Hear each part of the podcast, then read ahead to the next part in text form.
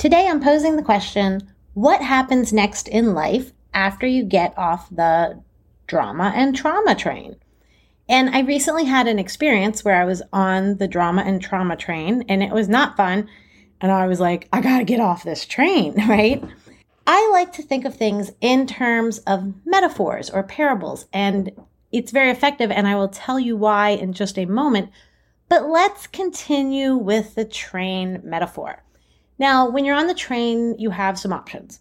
The way I see it, one option is you can wait until the train stops at a station to pick up new passengers and then just quietly slip away, right? But that is not always an option.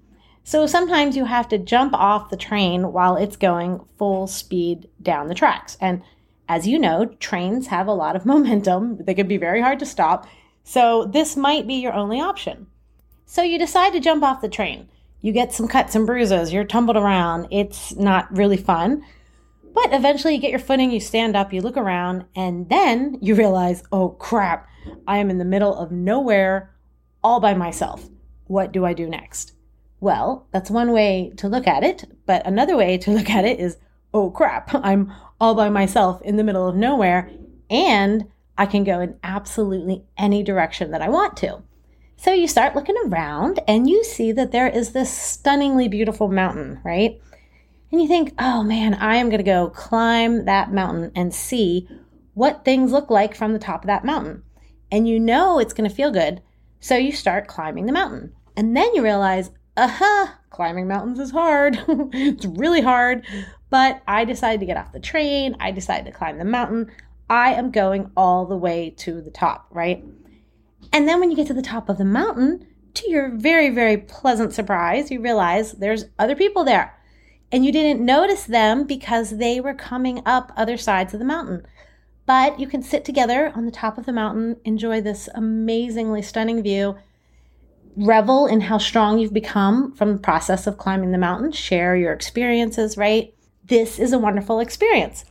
But this is where it gets really interesting because when I was thinking in terms of this parable, I thought, you know what? This happens at both a micro and a macro level. It can be that in one aspect of your life, you're on the train, right? In another aspect, you might be standing in the middle of the desert looking around, wondering what you're going to do. And then in another aspect, you might be climbing the mountain. And in another one, you might be at the top of the mountain. The, this brings me full circle back around to the reason that I love to work through my own challenges with parables and metaphors because you can be more objective. It takes you out of uh, that feeling of being deeply entrenched in the uh, emotional experience of wherever you are in whatever it is that you're working through and as you can see by this example, it's really fun because then you have some fun with it. You see things more objectively. You can kind of start seeing where you are with different things. In this case, you know, which parts of your life you're on the train and in the middle of the desert by yourself or working your way up the mountain or at the top of the mountain.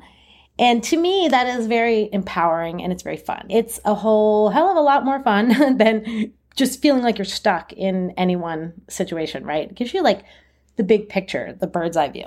So have fun with that, and I will talk to you again super soon in the next episode.